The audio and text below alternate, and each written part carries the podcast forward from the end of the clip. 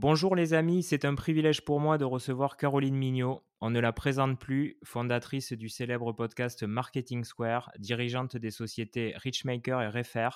Tout lui sourit et c'est sans conteste la révélation de ces derniers mois. C'est donc aussi un privilège pour vous car elle a accepté de nous parler de personal branding. Alors ça ne vous parle peut-être pas encore, mais on va éclaircir ça avec Caroline. Salut Caroline.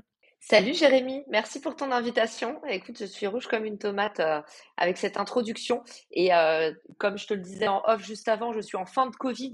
Donc mon cerveau est un peu ramolli, mais je suis très contente d'être là et je vais essayer de vous donner un maximum de bons conseils pour vous permettre de, de transformer un petit peu votre marque personnelle, puisque si j'ai bien compris, c'est ce dont on va parler aujourd'hui.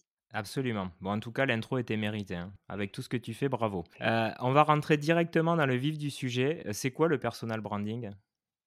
Alors, on entend, euh, il y a mille définitions que vous trouverez en ligne, hein, ce sera toujours mieux dit euh, que par moi, mais moi, j'ai une, une façon très simple de le définir. La, la, marque personnelle, donc le personal branding, moi, ce que j'adore dire, c'est que contrairement à ce qu'on peut lire partout, c'est pas ce que vous dites de vous-même, la marque personnelle, c'est ce que les autres en disent. Et du coup, à partir de là, on devine que bah, la marque personnelle, quelque part, c'est plutôt votre réputation qu'une fabrication de votre part. Donc aujourd'hui, on va voir ensemble comment est-ce qu'on fait pour travailler, améliorer et puis bah, même accentuer sa réputation. Alors avant de parler justement de, personal branding, on va imaginer que je n'ai aucune présence sur les réseaux sociaux, ou en tout cas sur aucun réseau d'ailleurs. Euh, comment je dois m'y prendre et, qu'est-ce que je dois faire en premier? Je pense que la première étape, Jérémy, c'est toujours un peu s'observer. Tu connais, euh, euh, il y a un très célèbre auteur LinkedIn qui dit connais-toi toi-même. Ah non, pardon, c'était Socrate. C'était un petit peu avant LinkedIn. Mais alors moi, j'adore cet auteur. Il m'a beaucoup inspiré. Connais-toi toi-même, c'est la base de la base. Il faut commencer par s'observer soi. En fait, si vous essayez de faire la même chose que quelqu'un d'autre, en fait, ça ne marchera pas. Euh, quand on dit dans les réseaux sociaux cette phrase un peu, c'est impulsif, parfois c'est agaçant. Tout le monde dit oui, soyez vous-même. Mais qu'est-ce que ça veut dire? Ça veut dire quoi être moi-même? Eh bien, commencez par vous connaître en fait, souvent, on a tendance à répliquer, à vouloir être un peu à la place de quelqu'un d'autre. Et du coup, on fait un duplicata sans saveur et on a tendance à se dévaloriser, à penser que nous, ce qu'on produit, bah, ce sera moins original, moins vu, moins lu. Faux. Prenez le temps de bien comprendre aujourd'hui, avant de vous mettre sur n'importe quel réseau social, soyez sincère avec vous-même. Qu'est-ce que vous attendez de ce réseau social? Moi, la question un peu crash test que je donne tout le temps à mes clients, c'est pour quelle raison tu veux être connu ou reconnu? Et en fait, cette question, elle a l'air toute simple, Jérémy. Je ne sais pas si tu te l'es déjà posée. Eh ben, crois-moi, c'est pas évident d'y répondre. Et le jour où vous allez trouver la réponse, vous aurez votre positionnement. Est-ce qu'il y a euh, des erreurs à éviter euh, quand on va créer son profil Ou est-ce qu'il y a des, des, bonnes pratiques aussi, euh, des choses à faire en premier, peut-être énoncer pourquoi on est là, remplir bien son expérience? Enfin, Qu'est-ce que tu conseillerais? Sur les bonnes pratiques pour se lancer, pour moi, encore une fois, le, plus important, c'est de ne pas partir tout feu, tout flamme, martel en tête, en se disant, bah tiens, je vais faire pareil qu'un tel, ça, ça marche bien. En fait, déjà, commencez par vous connaître, faites le point sur vos objectifs, ce que vous voulez développer sur le court terme et sur le moyen terme. Et puis ensuite, regardez ce qui se passe autour de vous. Et moi, le meilleur conseil que je peux vous donner pour vous lancer, bah, c'est toujours pareil c'est toujours plus facile, c'est toujours plus confortable, c'est toujours plus efficace quand on est accompagné. Quand vous commencez à faire du vélo, faut mieux que vous ayez votre père et votre mère à droite et à gauche avec en plus des petits trous pour vous soutenir au cas où vous vous cassez la binette. Ben, c'est pareil quand vous commencez à poster sur LinkedIn. Si vous avez des gens qui sont déjà là pour vous soutenir, pour même si vous faites des bides, vous envoyez des petits retours, vous dire ah bah là j'ai vu passer ton post, tu devrais faire ça ou ça.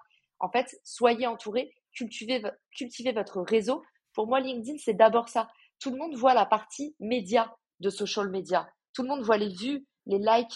Mais en fait, pensez social, pensez aux gens, pensez en fait à tous les échanges que vous pouvez avoir avec votre entourage pour faire en fait bah, une présence qui vous ressemble et puis bah, qui va trouver écho chez d'autres personnes. Parce que vous pouvez faire quelque chose qui vous plaît à vous-même, mais vous serez potentiellement le seul à lire. Donc la seconde étape, une fois que vous avez bien euh, cartographier votre entourage, que vous avez la chance d'avoir des feedbacks réguliers, c'est vraiment pour moi aller auditer cette fois, écouter tout ce qui se passe autour de vous, pratiquer l'écoute active pour voir en fait bah, qu'est-ce qui parle à vos clients, qu'est-ce qui est attendu de la part de vos prospects, quelles sont les problématiques un petit peu récurrentes chez votre cible. Et vous verrez à quel point bah, il suffira juste de combler un trou dans la raquette, commencer à poster sur ces sujets, vous diversifier et vous aurez votre présence euh, clé en main sur euh, les internets. On le sait, hein, les jeunes euh, sont méga connectés, en tout cas dans l'inconscient collectif, on le dit tous les jours. ils ont parfois d'ailleurs plus à nous apprendre que l'inverse, mais pour autant, on a parfois la sensation qu'ils font toute confiance bah, à ces nouveaux outils. Selon toi, quelles sont les limites à se fixer pour éviter les maladresses? Eh ben, j'ai envie de te dire, Jérémy, là, j'ai pas la recette magique. moi, j'ai fait pas mal de maladresses sur LinkedIn on le dit pas hein, souvent parce que c'est pas sexy, mais alors sachez que tous ceux qui réussissent quelque part, c'est tout simplement qu'ils ont échoué plus que les autres avant, donc ils ont fini par faire un truc qui marche. Il n'y a pas vraiment de talent dans la vie, euh, c'est plutôt de l'effort et c'est plutôt des, suites d'itérations qui finissent par euh, nous faire découvrir en fait bah, la recette miracle. Donc là-dessus, comment éviter les maladresses? Moi, j'ai envie de te dire, il y en aura forcément.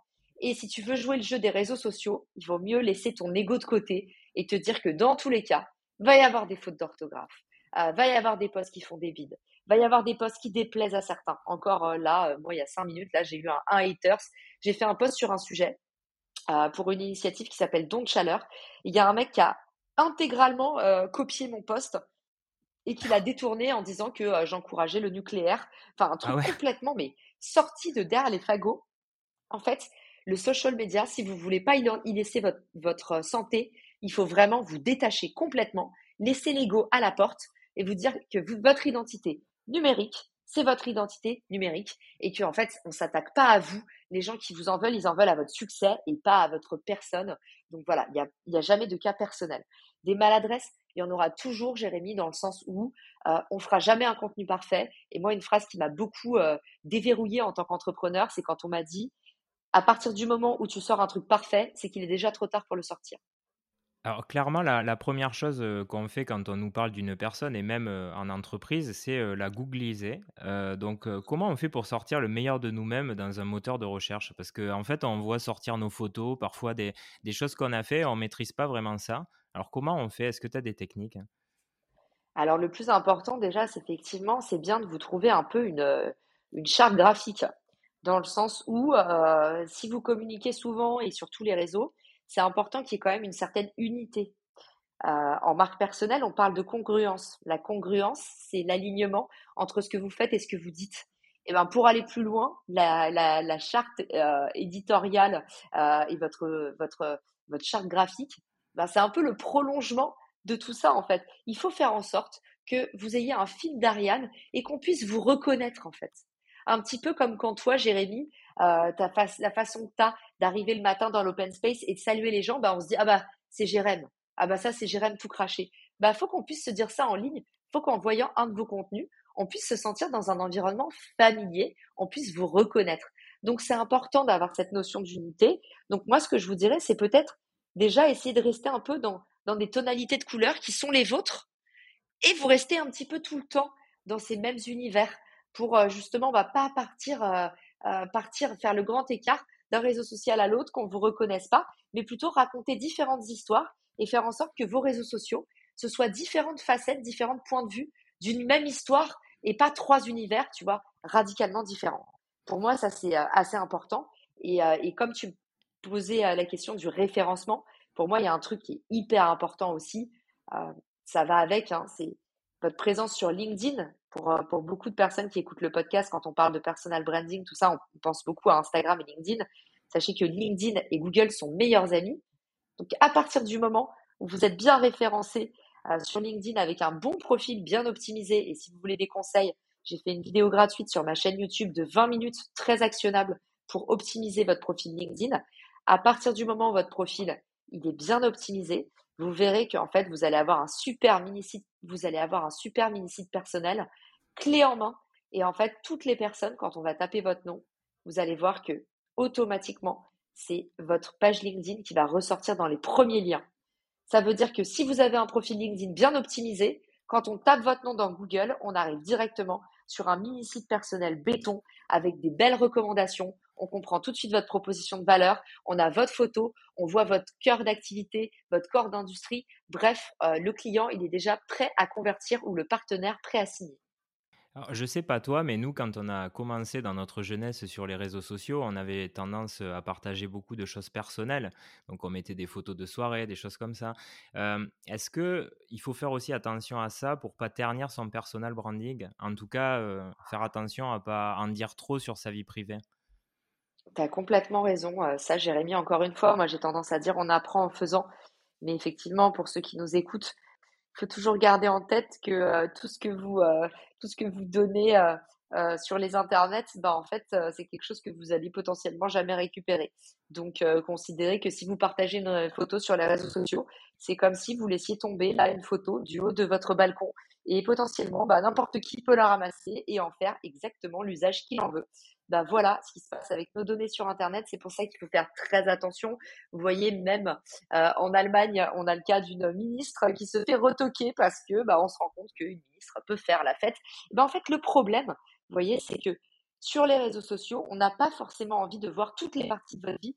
Donc faites vraiment attention avec ce que vous partagez. Moi, j'ai tendance à dire évitez d'être clivant toujours. Alors, ça, c'est les avis euh, varient sur la question. Il y en a qui disent bah ça marchera mieux si vous êtes clivant, euh, plus vous êtes détesté, plus vous serez aussi aimé.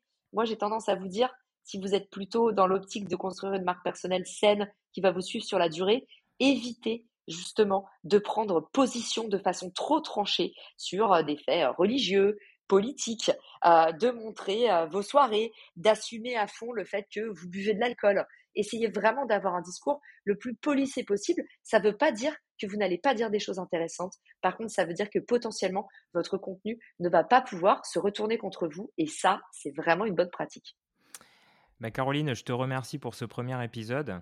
Euh, merci pour tous tes conseils. Et euh, dans l'épisode 2, on va évoquer la création de contenu ou comment euh, créer sa ligne éditoriale pour se faire remarquer. Donc, je te donne rendez-vous pour l'épisode 2. Merci Jérémy, j'espère que cet épisode vous a plu.